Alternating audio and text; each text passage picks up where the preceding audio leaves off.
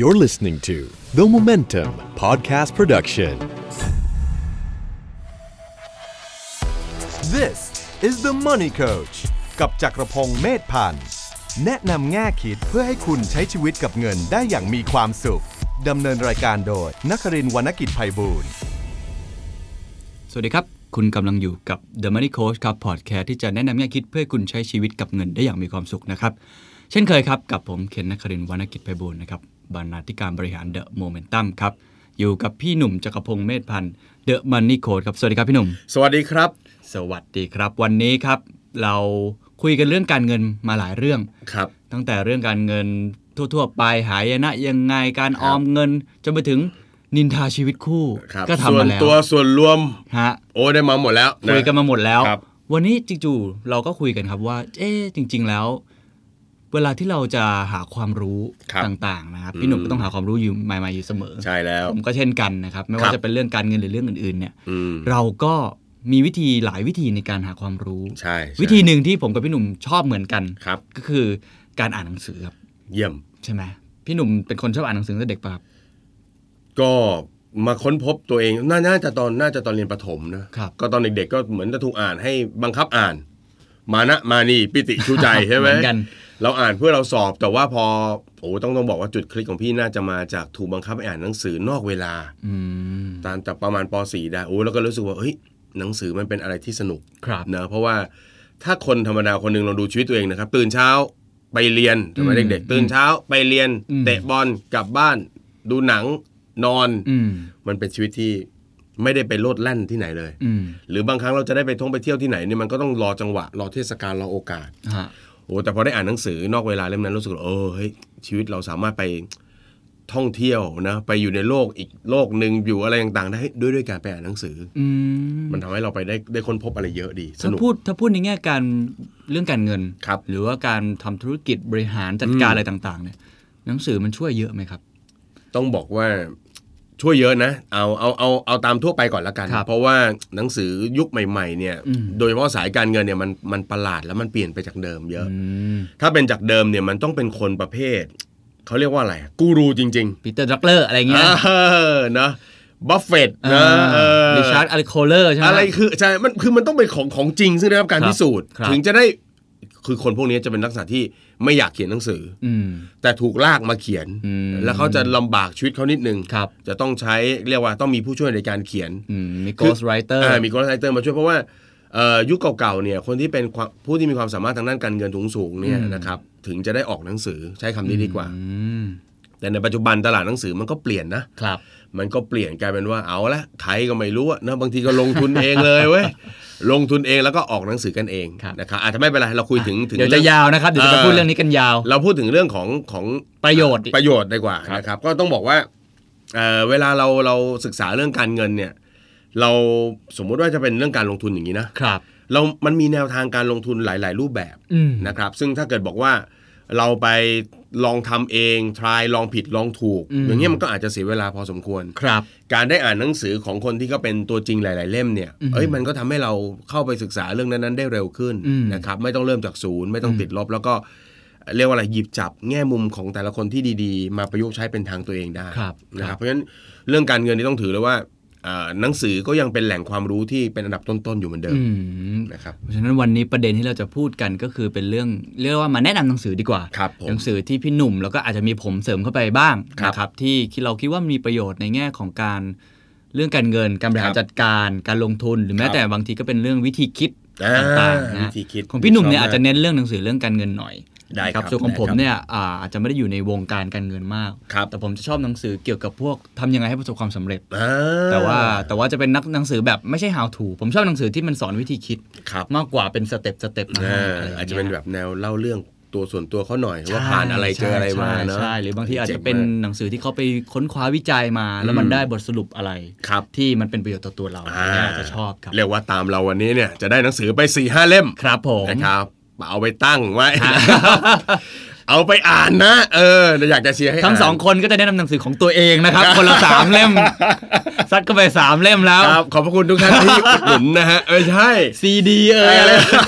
มีคนอื่นมีคนอื่ เอ่ย น ก็ ด้ ได้ วย อ่ะ มีคอื่ พี่หนุ่ม ด้วย พี่หนุ่มเชิญครับให้พี่หนุ่มเป็นเจ้าภาพดีกว่า ถ้าถ้าเป็นถ้าเป็นเรื่องการเงินเนี่ย จะมีซีรีส์ในใจเลยอ่ะก็คือของของพี่จะมีอยู่สามเล่ม ซึ่งเวลาเจอใครก็ก็จะแนะนำให้อ่านนะ ครับ นะครับแล้วก็ที่แปลกก็คือหนังสือที่พี่แนะนำจะเป็นหนังสือแนวเขาเรียกอะไรนิทานซะหมด อ่าเหรอ อ่าเป็นเรื่องการเงินนะแต่เป็นนิทานนะ ค ค รั รั บบ ผม อ่าเรื่องแรกเนี่ยเรื่องแรกเป็นเรื่องที่ต้องบอกว่าเอ่อเอ่อเขียนมานานแล้ว แต่ก็ยังถือว่าร่วมสมัยนะครับเรื่องนั้นก็คือ The Richest Man in Babylon ครับผม นะเล่มนี้ถ้าภาษาไทยก็จะใช้คำว่าเอ่อเศรษฐีชี้ทางรวย อืม นะชื่อมันไม่ดูชื่อมันดูแบบทุนนิยมนิดๆนะ มันดู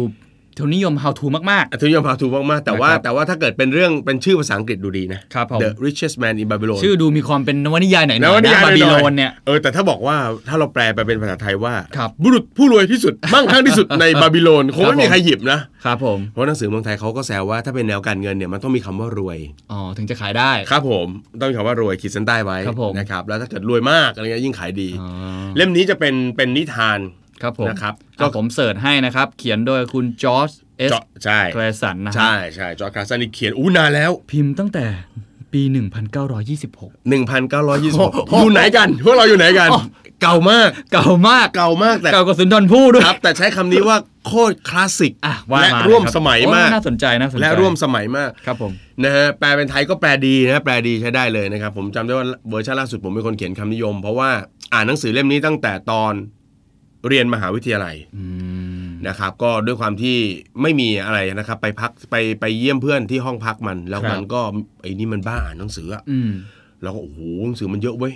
เราก็เลยหยิบมาสักเล่มหนึ่ง อ่า เล่มนี้เป็นเล่มที่พูดถึงเป็นเรื่องราวเกี่ยวกับคนในยุคนะก็ยุคโบราณนั่นแหละ ยุค นะครับเป็นเมืองบาบิโลนนั่นคแหรั ละ บผม นะครับ แล้วก็มีเป็นเรื่องของผู้ชายคนหนึ่งซึ่งเขาแน่นอนแหละเขายากจน อืม แล้วก็อยากจะรู้ว่าเอ๊ะทำไมเนี่ยเศรษฐีที่เขามั่งคั่งเนี่ยเขาต่างจากเรายังไง อืม ซึ่งเศรษฐีที่มั่งคั่งก็ลลักษณะก็คือเรียกว่าเป็นคนในรุ่นราวคราวเดียวกันกับเรา แต่ ครับ ทำไมชีวิตเขาแตกต่าง อืม นะครับ าสนใจ เขาก็เลยเหมือนกับไป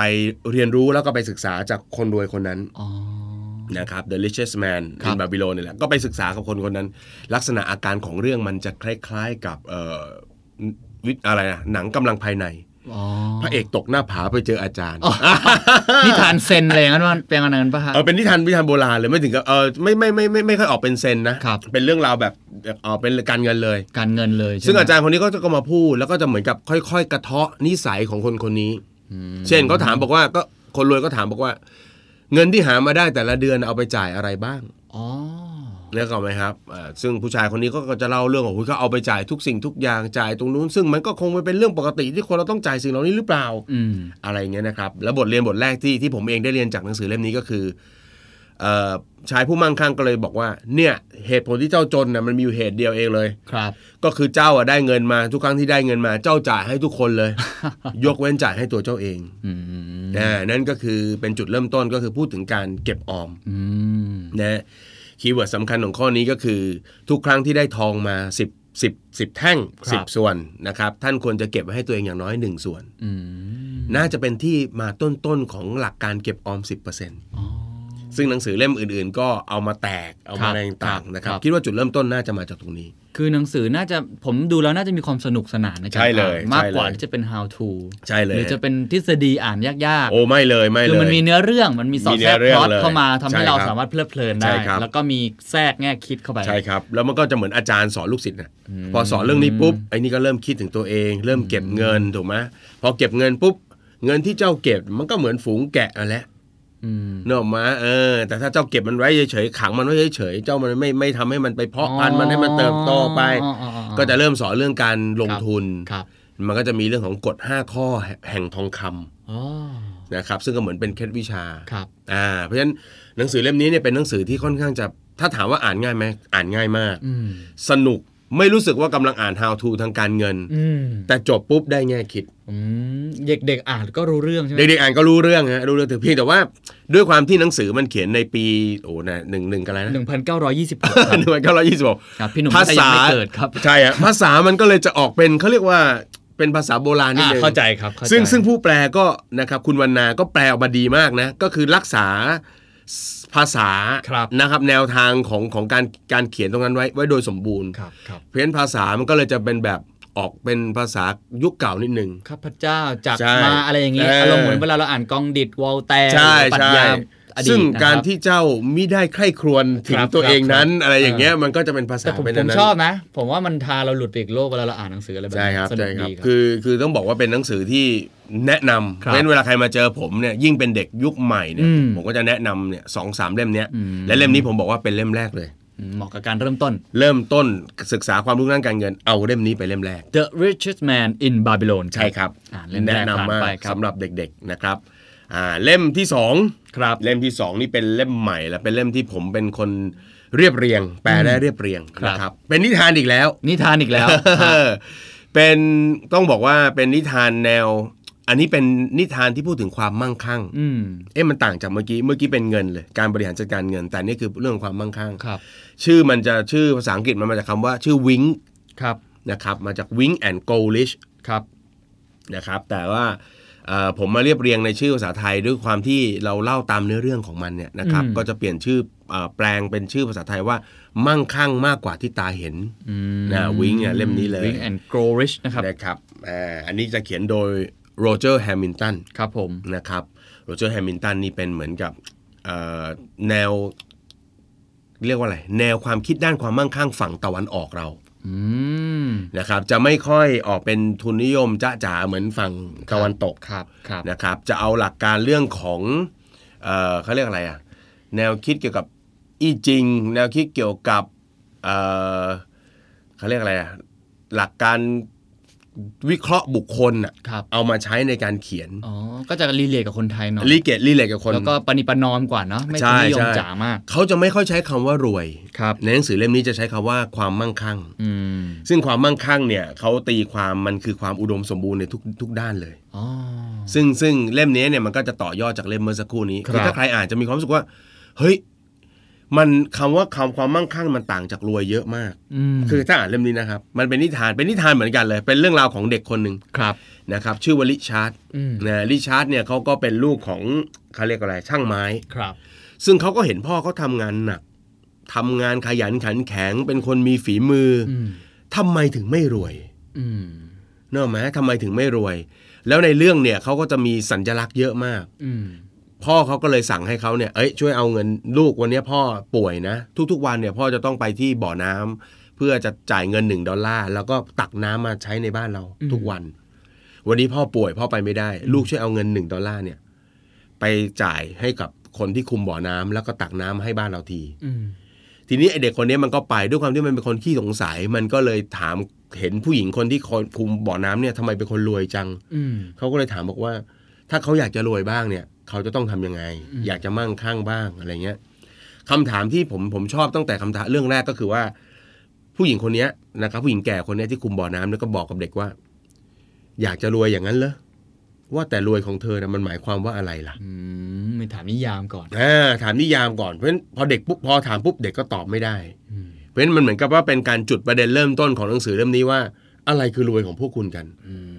มอืม อ่าเป็นคำถามที่ดีไงคืออะไรคือรวยข ห อง ลาย คุณ คนอาจจะไม่เคยถามตัวเอง เรา ใช่ คิดแต่ว่าเราอยากจะรวยอยากจะรวย ใช่ครับเขาก็บอกว่าอยากจะมีความสุขเด็กก็เลยตอบไปตามภาษาเด็กก็อยากจะมีความสุขสบาย อยากจะมีเงินอยากจะอะไรเงี้ย ครับ คำถามที่ 2 ซึ่งผมคิดว่าเฮ้ยมันเป็นจตัวจุด แล้วมันทำให้เออทำให้เห็นภาพดีก็คือว่าเขาถามบอกว่าแล้วเธอพร้อมแค่ไหน อืม เธอพร้อมที่จะอุทิศทุกอย่างแค่ไหนเพื่อกับความเพื่อความมั่งคั่งที่เธออยากจะได้ อืม มันเหมือนเป็นการสะท้อนว่ามันไม่มีอะไรได้มาง่ายนะ อืม เรื่องไหมฮะไอ้หนังสือเล่มนี้ก็จะเป็นอย่างนี้แล้วก็ในเรื่องก็เด็กคนเนี้ยก็จะเดินทางไปเจอกับคนอีก 8 9 คน อืม ซึ่งทั้ง 8 9 คนเนี่ยเป็นคนมั่งคั่งทั้งหมด อืม แล้วสิ่งที่เด็กพบก็คือว่า 8 9 คนเนี้ยไม่เหมือนกันเลย อืม คนคนหนึ่งมั่งคั่ง เพราะว่าเขาเป็นเจ้าของกิจการ ครับ คนคนหนึ่งเป็นลูกจ้างแท้ๆแต่ทำไมเขาดูมีความสุข มีความแตกต่างกันออกไป มีความสุขเออแต่ว่าเขาจะเขาจะเรียกเขาจะเรียกว่าอะไรฮะเล่าเรื่องผ่านตัวละครแปดตัวเนี้ยตามอาชีพแปลกๆ อืม ซึ่งมันสะท้อนต่างกันอย่างเช่น เป็นช่างทำประปา ครับ อ่าคนนี้ก็จะเป็นเจ้าของระบบ อืม อ่าระบบธุรกิจ คนคนหนึงเป็นคนทำสวน เป็นลูกจ้างคนอื่น แต่ทำไมเขาบอกว่าตัวเขาเองมั่งคั่ง นั่นหมายความว่าคนอ่านก็จะได้เรียนรู้วิธีที่แตกต่างกันออกไป ใช่ ที่หลากหลายกันออกไป ใช่ เพราะ ใช่ ความ ครับ มั่งคั่งของแต่ละคนก็สร้างมาคนละแบบจะว่าอย่างนั้นก็ได้ใช่ไหมฮะ นิยามก็ไม่เหมือนกัน โอ้ อ่าแล้วสิ่งที่เราเราจะได้ในในในในตอนอ่านเนี่ยก็คือสิ่งที่ได้คือเฮ้ยเราจะเริ่มสงสัยว่า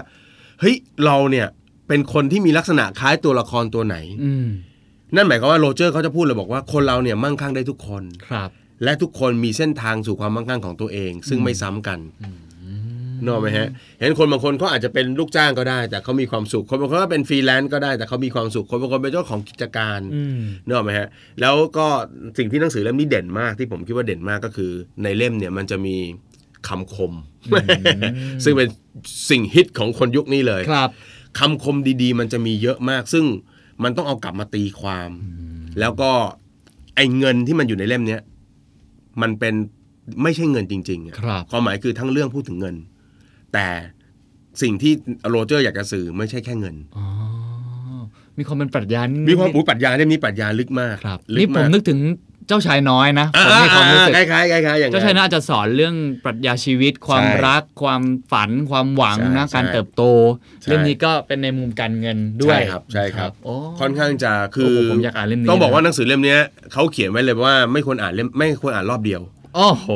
แล้วเป็นเล่มที่พี่อ่านตั้งแต่ปี 2005 ครับ ถึงวันนี้น่าจะอ่านได้ประมาณ 20 รอบได้ โอ้เหรอฮะ เล่มบางๆเองครับ แต่ว่าเดี๋ยวในครั้งหน้าจะติดมา โอ้อยากอ่านเลย ทุกครั้งที่อ่านเนี่ยคือไม่เหมือนเดิมอะครับ ครับผม ตามประสบการณ์ที่มันเปลี่ยนแปลงไป อื เล่มนี้ชอบมากเล่มนี้ชอบมาก น่าสนใจมาก นะค ค รั รับ บ แต่ว่าควรจะอ่านเล่มแรกก่อนเพราะเล่มนี้มันลึก ลึกใช่ไหมฮะ ลึกแล้วก็ตีความคนบางคนอ่าน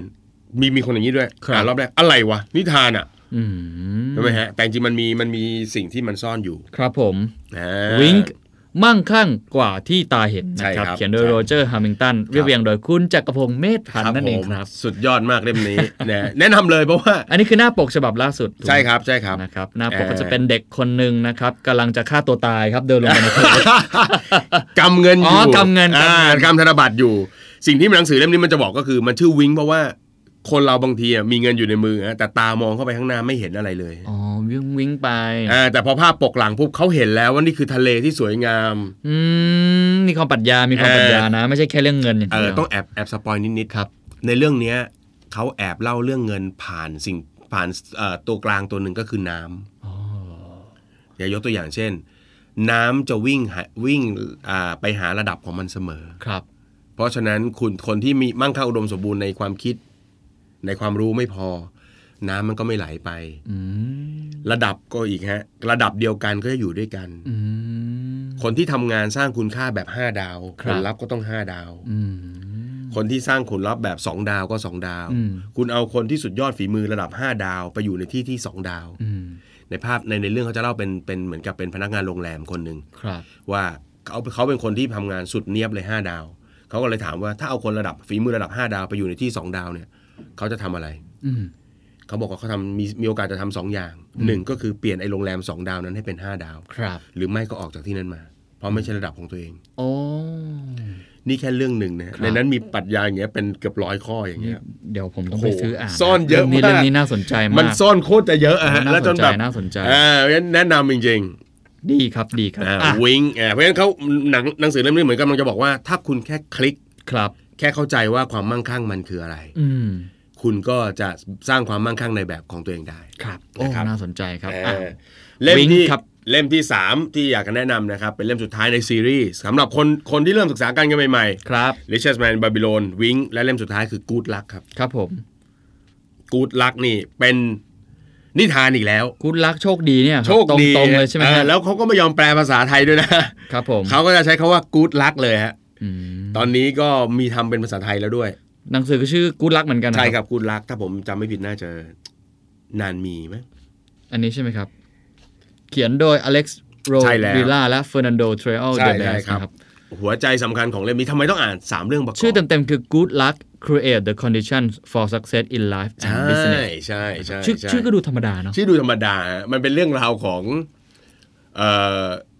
เพื่อนซีต่างเพื่อนซีที่ที่เคยเป็นเพื่อนซีกันในวัยเด็ก ทุกอย่างร่วมเอ่อเริ่มต้นเหมือนกัน ครับ แล้วมาเจอกันอีกทีตอนที่เกษียณแล้ว อืม คนหนึ่งเป็นคนรวย อืม อีกคนหนึ่งกำลังถามกับตัวเองว่า นี่คือช่วงสุดท้ายของชีวิตแล้ว ฉันก็ยังเป็นคนจนอยู่นั่นแหละ อืม มันเป็นเพราะอะไร อืม แล้วก็มาเจอกันอีกครั้ง ก็เจอเพื่อนรวยแล้วไง ก็บอกว่าเพื่อนก็เล่าว่าตอนนี้ทำอะไรอยู่บ้าง ครับ ไอคนนี้ก็บอกว่านายนี่โชคดีเนาะ อืม นายนี่โชคดีนะชีวิตนายถึงมาตรงวันนี้ได้ อันนี้ก็บอกว่า เฮ้ยเราไม่คิดว่าโชคดีนะ ไอโชคเนี่ยสำหรับคนทั่วไปที่ไม่คิดจะทำอะไรอะก็คิดว่าคนอื่นที่เขาประสบความสำเร็จเพราะเขาโชคดี อืม แต่จริง ๆ แล้วอะ เราเนี่ยที่มาถึงวันนี้ได้เพราะเราสร้างโชคดีของตัวเอง อืม นะครับแล้วในเรื่องก็เป็นเรื่องเล่าก็ทีนี้เพื่อนก็จะเล่าให้เพื่อนฟังว่า เราจะเล่านิทานให้เพื่อนฟัง อืม อ่าก็เป็นเรื่องของอัศวินสองคน ครับ อัศวินสองคนซึ่งเขาเรียกว่าอะไรฮะแข่งกันนะครับ ก็อยากจะเป็นอัศวินที่เป็นเป็นผู้มีความเป็นเลิศ ก็ถูกพ่อมดแนะนำพ่อเออไม่ใช่พ่อมดนะครับเออพ่อมดแหละ เหมือนกับบอกว่าอีกประมาณ 7 วันจะมีต้นโคเวอร์วิเศษ เป็นต้นแบบใบสีแฉกเพื่อ แฉก อ่าเป็นสัญลักษณ์แห่งความโชคดี ครับ ใครที่ได้ครอบครองก็จะมีสิทธิ์ขอพรอะไรต่างๆ ได้ อืม ซึ่งไอ้ต้นเนี้ยร้อยวันพันปีมันจะออกผลิดอกออกผลมาสักครั้งหนึ่ง และอีกเจ็ดวันจะออกที่ป่าศักดิ์สิทธิ์ อืม อัศวินสองคนนี้เข้าไปท่ามกลางข้อมูลที่มันต่างกัน วิธีการถามคำถามต่างกัน มันก็พาชีวิตสองคนไปต่างกัน อืม อัศวินคนแรกไปเจอขี่ไปปุ๊บเจอเทพเจ้าแห่งดิน ถามบอกว่าจริงหรือเปล่าจะมีต้นวิเศษเกิดขึ้นที่นี่อะไรเงี้ยนะครับไอ้ไอ้เทพเจ้าแห่งดินบอกโอ้ยไม่มีหรอกยังไม่เคยเห็นเลย อืม มันมีด้วยเหรอ ตั้งแต่เกิดมาดูแลพื้นที่ทั้งป่ามาเนี่ยยังไม่เคยเห็นเลย ครับ เนกออกไหมครับ ก็ไออัศวินคนแรกมันก็เหมือนกับ ถูกคำตอบ ถูกคำบอกทุกอย่างเพื่อเบี่ยงเบนว่าทั้งหมดไม่มีจริง อืม พ่อมดอ่ะหลอกเนกออกไหมครับ จะได้จัดการครองเมืองอะไรก็ว่ากันไป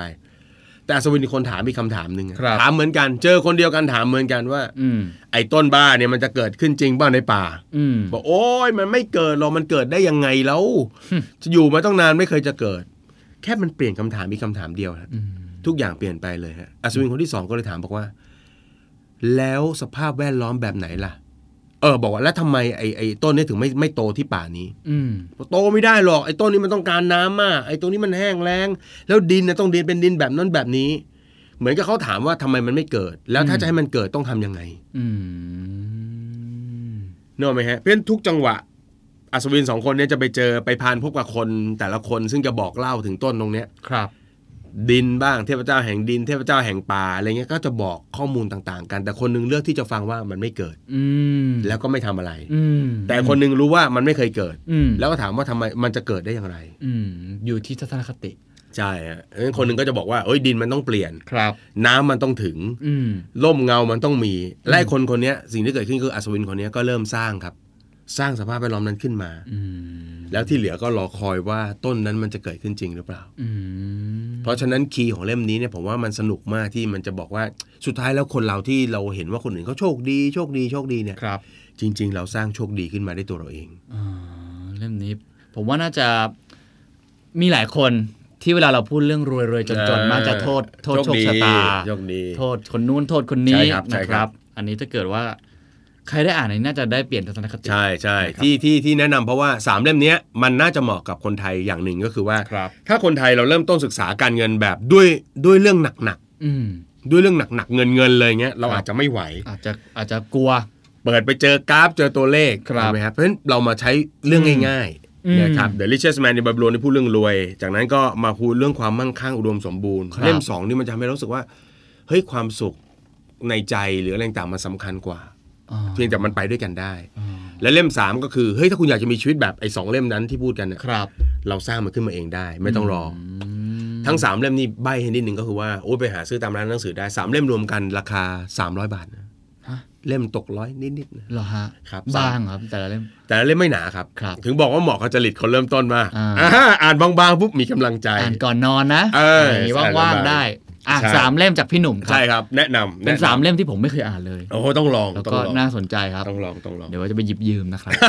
เดี๋ยวจัดมาให้เดี๋ยวจัดมาให้ อ่ะ นะครับ ฟังผม แรก บ้า กั ง บป๊อกกี้ป๊อกกี้จะมีหนังสือมาให้พี่ด้วย ที่จากญี่ปุ่น ป๊อกกี้จะเป็นหนังสือภาพ ซะส่วนใหญ่ ภาพวิวไง ภาพวิว ฟูจิซังฟูจิซัง ฟูจิซังนะฮะ ป๊อกกี้นี่ดังนะครับ ผมขอขอขอยืนยันมีแต่คนอยากเจอป๊อกกี้ครับ อ่ะของผมบ้าง ครับ เมื่อกี้ ผม ของพี่หนุ่มจะเป็นแนวอ่ะฟังแล้วสามเรื่องจะเป็นกึ่งๆนิทานในการสอน ใช่ สอนให้คนรู้จักเรื่องการเงิน ครับ นะครับและวิธีคิดต่างๆ ซึ่ง ใช่เลย ดีมาก ครับ เพราะว่าเพราะว่าพอพูดหนังสือการเงินเนี่ยมักจะไปมองหนังสือที่มันเป็น how to โอ้ แล้วก็เป็นปรมาจารย์ ครับ นะครับ แล้วก็ถ้าเกิดว่าเป็นหนังสือนิยายเราก็จะเห็นนิยายอีกแบบ ใช่ ผม ใช่ ผมก็เพิ่งรู้ว่ามันมีหนังสือที่สอนเรื่องการเงินที่เป็นลักษณะอย่างนี้ด้วย น่ารักน่าอ่านเลย น่าอ่าน สนุกครับ นะครับอ่ะฝั่งผมบ้างฝั่งผมเนี่ยจะเป็นหนังสือแนว คือผมเป็นคนชอบหนังสือแนววิธีคิด ครับ วิธีคิดของคนหรือว่า อืมอืม หนังสือที่เป็นสอนเรื่องแบบเทรนด์ใหม่ อื ๆ ม พาเราไปข้างหน้า อ่า ผมจะเป็นคนชอบหนัง โอ้ สื ดี อแบบ ดี นั้น ดี นะครับเล่มแรกที่อยากแนะนำคือหนังสือชื่อ How Google Works ครับ พี่หนุ่มเคยอ่านไหม อืมอืมเดี๋ยวเคยเห็นครับ ปกขาวๆนะ ปกขาว ๆแล้วก็เป็นรูปหนังสือ Google ธรรมดาเลย ได้ครับ หมื เป็ อน สิร์ชโลโก้ engine โลโก้ เออ ใช่ครับเอ่อมีแปลไทยนะครับ แต่ว่าจำไม่ได้ว่าแปลไทยชื่อว่าอะไรเดี๋ยวผมขอเสิร์ชแป๊บหนึ่งนะครับมัน อื มีอยู่ ม พอดีหนังสือเล่มเนี้ยเป็นหนังสือที่ผมอ่านจบแล้วแล้วผมก็รู้สึกว่า มันน่าสนใจจนผมเอามาเอามาย่อยใหม่ ครับ แล้วก็เรียบเรียงใหม่ ครับ เขียนในหนังสือของตัวเองด้วย โฆษณาได้ครับเลยครับ ไปที่ อ่า ไปที่ร้านหนังสือแล้วก็บอกว่า ครับ นักคลินทร์วรรณกิจไพบูลย์เดี๋ยวเขาก็เซิร์ชเจอฮะนะฮะ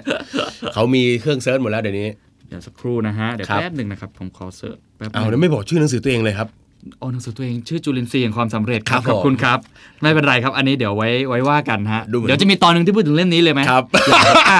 ดูเหมือนเขาไม่ค่อยเต็มใจโฆษณาหนังสือตัวเองครับ เจอแล้วครับเจอแล้วครับ ครับ How ผม Google Works ชื่อไทยคือคิดอย่างผู้นำทำอย่าง Google อ๋อ นะครับหนังสือเล่มนี้เนี่ยเขียนโดยเอริกชมิดนะครับซึ่งเขาเนี่ยเป็นอดีต CEO ของ Google ใช่ใช่ใช่ ระหว่างปี ใช่ 2001-2011 แล้วก็โจนาธานโรเซนเบิร์กนะครับก็เป็นที่ปรึกษาของแลรี่เพจนะครับคือหนังสือเล่มนี้มันมันไม่ได้พูดเรื่องประวัติ Google อืม แต่มันพูดเรื่องวิธีคิด ครับ ของ Google ว่าวิธีคิดของ Google ทำงานยังไง อ่า Google คือองค์กรที่ว่ากันว่าเป็นองค์กรที่มีนวัตกรรมสูงที่สุดในโลก ครับ ไม่ใช่แค่ Search Engine ถูกไหมฮะ ใช่ใช่ ทำหลาย ใช่ อย่างตอนนี้ไปทำ driverless car ไปทำบอลลูน ไปท สุดยอดอะ ำ contact lens ไปทำแว่นตา ครับ คือมันไปไกลมากกว่าแค่ Search Engine แล้ว เยี่ยมเลย แล้วหนังสือเล่มนี้มันจะบอกว่าไอ้คนในองค์กรมันทำงานกันยังไง หรือวิธีคิดที่เขาคิดเพื่อบอกคนในองค์กร วัฒนธรรมองค์กรน่ะเป็นยังไง อืม ซึ่งผมคิดว่าโอ้มันสามารถปรับใช้ได้กับเราหลายอย่าง ครับ นะครับอย่างเช่นผมยกตัวอย่างเนี่ยที่ผมชอบมาก อืม ข้อแรกที่ทุกคนรู้กันดีก็คือ ไม่มีห้องทำงานส่วนตัวสมมตินะฮะ โอ้ คือเขาบอกว่า Google เนี่ยเขาเชื่อว่าทั้งออฟฟิศเนี่ยไม่มีใครมีห้องทำงานส่วนตัว ครับ แม้แต่ CEO ที่ใหญ่ที่สุดก็ไม่มี อื มันเป็นวิธีการทำงานแบบใหม่ ครับ คือเปิดเข้ามาเนี่ยมีแต่โต๊ะ แล้วก็ใครจะนั่งตรงไหนก็ได้ อ่า แต่ที่เขามีห้องเยอะๆคือห้องประชุมนะครับ ครั Google บ แล้ว Google เนี่ยเอ่อผมผมบอกว่าในหนังสือเขียนไว้ว่าออฟฟิศควรได้รับการออกแบบเพื่อเพิ่มปฏิสัมพันธ์และพลังในการทำงาน อืม ไม่ใช่เพื่อเสริมสถานะ โอ้ ห โห รือแบ่งแยกผู้คนออกจากกัน เขาบอกการที่คนมานั่งรวมกันเนี่ยจะได้แลกเปลี่ยนความคิดเห็น แล้วก็เกิดเป็นไอเดียดี ครับ ๆ ผมอ่านปุ๊บผมรู้สึก เอออ๋ อ๋อนี่คือไอเดียของ co-working space ในยุคสมัยนี้ ใช่ใช่ คือใช้ยุค อน ก่อนอ่ะอาจจะใช้ได้ดีนะครับ อืม แต่ในยุคสมัยนี้ผมคิดว่าคน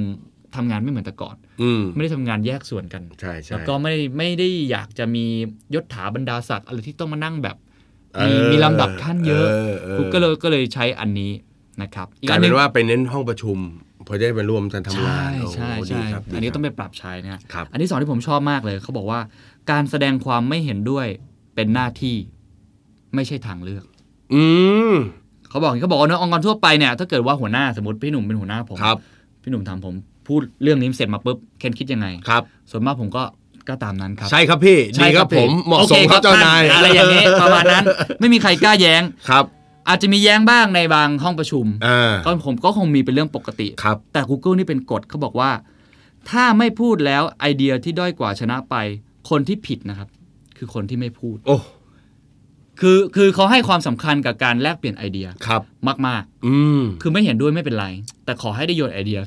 นั้นกัน แล้วก็ดีเบตกันด้วยไอเดีย ไม่มี ครับ เรื่องส่วนตัว โอ้โห ซึ่งผมคิดว่าวิธีคิดเนี้ยเป็นวิธีคิดที่ดีมาก แล้วผมก็ใช้ในการทำงานเวลาผมประชุมกับกับน้องๆ หรือว่าทีมงาน แม้แต่คนที่เป็นหัวหน้าผมขึ้นไปเนี่ย อืม ผมมักก็จะมีอะไรเราก็พูดออกมา ครับ ไม่เห็นด้วยก็พูด แต่ อืม พูดกันด้วยตัว ตัวเนื้องาน ใช่ นะ ใช่ใช่ โหนี่มันมันโอ้โหว่าจะมาแอพพลายในเมืองไทยเนี่ยมันต้องใช้เวลาเลยนะเนี่ ต้อย งใช้เวลานิดหนึ่ง ใช่เพราะว่าเมืองไทยนี่อันนี้ขัดนิดนึงก็คื ครั อ บ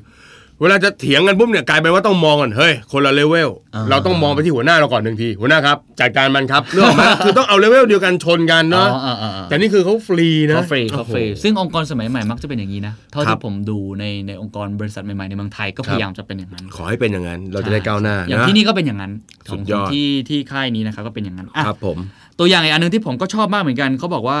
ให้คิดการใหญ่มากขึ้น 10 เท่า อืม อืมคือเขาอธิบายอย่างนี้เขาบอกว่าเอ่อการคิดใหญ่เนี่ยมีข้อดีคือจะช่วยทลายกรอบของความเป็นไปได้ทั้งหมด คอรับย่างเช่นนะครับ อย่างเช่นเขาบอกว่า ถ้าเกิดโทมัสเอดิสันคิดแค่ว่าอยากจะทำเทียนไขที่จุดไฟให้นานกว่าเดิม 10 เท่าเนี่ย มันก็คงไม่มีหลอดไฟนะ อืม เข้าใจไหมคือยุคนั้นมีมีเทียน ครับ ไขโทมัสเอดิสันถ้าเกิดเขาคิดเล็ก ครับ ๆเขาก็คิดแค่ว่า ก็ต่อสายตรงกลางให้ยาวกว่าเดิม เออทำเทียนไขให้ยาวกว่าเดิม แต่ถ้าเกิดเขาคิดใหญ่ไปเลยสิบเท่า เออ มันอาจจะยากแต่อย่างน้อยเขามีเป้าว่าเขาต้องทำอะไรให้มันเปลี่ยนแปลง ใช่ แล้วสิ่งที่ ใช่ใช่ ที่ผลลัพธ์ที่ออกมาที่มันทำได้เขาจะเรียกว่านวัตกรรม โหมันดีกว่าเยอะ ใช่แล้ว ดีกว่า Google เยอะ ก็ใช้วิธีคิดอย่างนี้ตลอด เขาบอกให้คิดอย่างมากก็คือสิบเท่าเนี่ยไม่ไม่เพียงทำให้ได้ความคิดดี อื ๆ ม เท่านั้นนะครับ แต่อาจสร้างแรงบันดันดาลใจให้คนอื่นๆด้วย เคนครับเอ่อไอ้พวกไข่เจียวใหญ่คที่รับ สุดทิวทูบใหญ่สุดที่มันเข้าขายนี่ไหม อันนั้นก็คิดใหญ่จริง ใหญ่ขึ้นสิบ แต่ใหญ่เชิงขนาดเลย อ๋อไอ้ยนี่มันใหญ่ไปร้อยเท่าเลยนะเว้ยเคนจากในจานเดียวเห็นไหม ครับ แล้วมันแบบโอ้ยกินกันได้ทั้งอำเภอคิดดูดิ เพราะคนไทยนี่มีมีประเมินนวัตกรรม ผม ครับครับครับ กูเกิลซ้ายไปเลยครับ ผม หลบ ไป ไป ผมไปไม่ถูกเลย ผมไปไม่ถูก แล้วก็มีวิธีคิดอีกมากมายในนี้ เออ ซึ่งซึ่งผมรู้สึกแบบโอ้โหผม มีประโย อ่า ชน์ นแล้วผมจดแบบมากมาย ใช่ครับดี ชอบมากชอบมาก อีกอันนึงที่ผมขอขอแลกเปลี่ยนอีกอันหนึง เอาเลผมยคิดว่า ฮะ เป็นวิธีที่ดีมากนะ ค ค รั รั บบ ผม วิธีคิดนี้เป็นวัฒนธรรมองค์กรของกูเขาบอกว่าแบ่งเวลา 20%ไปคิดโปรเจกต์อื่นบ้าง โปรเจกต์อื่นนี่คือแบบนอกเหนือจากงาน คือ เลยนะ Google เขามีโครงการในองค์กรเลยครับ ที่เรีย ครั ก บ ว่าโปรเจกต์เวลา 20%เ อือฮึ พราะว่าเขาจะอนุญาตให้วิศวกรเนี่ยสามารถใช้เวลา 20%ของงานเนี่ย อ่าฮะ ไปทำอะไรก็ได้ตามใจชอบ โอ้โห ไม่ต้องอยู่ในขอบเขตของงานที่รับผิดชอบอยู่เพื่อหนีเพื่อหนีความซ้ำซากจำเจ แต่แนวคิดนี้ไม่ได้หมายความว่าพี่หนุ่มทำงานส่วนหนึ่งแค่ 80 แล้วแบ่งไป 20 นะครับ ครับ มันหมายถึงว่าพี่หนุ่มทำงานเดิมร้อยหนึ่ง อืม แต่แบ่งเวลาไปทำอีก 20 เท่ากับว่าผู้หญิงต้องทำร้อยยี่สิบ อืมอืม คือพนักงานจะต้องมีความตื่นตัวระดับหนึ่ง ครับ แต่เขาให้พื้นที่ให้คนทำงานอีก 20%เขาเหตุผลนี้เขาบอกว่าความอิสระเนี่ยจะเป็นแรงจูงใจในการทำงานมากกว่า พนักงานจะได้ทำในสิ่งที่อยากทำจริง อืม ๆ ไม่ได้ทำในสิ่งที่ถูกสั่งให้ทำ มันจะกลายเป็นว่าอีก 20นะมันมันไม่ใช่งานด้วยสิ มันเป็นความสนุก เออ แล้ว Google ก็จะเปิดโอกาสให้เข้ามาพิชไอเดียกัน โอ้โห มาคุยกัน ยอดเยี่ยม เขาบอกว่าวิธีคิดแบบเนี้ยได้ Product Google มากมาย อย่างเช่น มีวิศวกรคนหนึ่งครับ เป็นวิศวกรรถยนต์ธรรมดานะ ชื่อ Daniel Ratter อืม จู่ๆเขาก็คิดได้ครับว่าเขาอยากทำ Street Wheel Trike ก็คือจักรยานสามล้อเนี่ย ที่ไว้เก็บ Street Street Wheel ของ Google เนี่ย เออเออ ไปในซอยที่ไปไม่ถึง เพราะว่าเขาแค่ไปเดินซอยคับแคบแล้วเขารู้สึกว่าทำไมไม่มีรถเข้าไปในซอยแบบ า นี้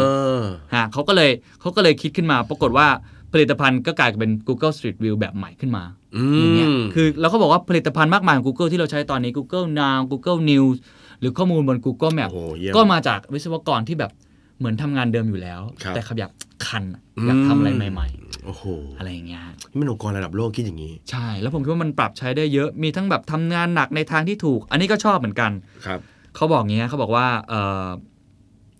คุณบริหารสิ่งนี้ได้ด้วยการให้ความรับผิดชอบและความอิสระ อย่าสั่งให้ใครทำงานดึกดึก หรือสั่งให้กลับบ้านไปอยู่กับครอบครัว ที่ควรทำก็คือขอให้พนักงานเหล่านั้นรู้สึกเป็นเจ้าของงานที่ต้องรับผิดชอบ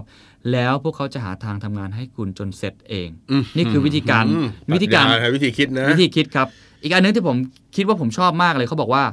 ถ้ามีใครคิดว่าตัวเองมีความสำคัญต่อความสำเร็จของบริษัทมาก จนคิดว่า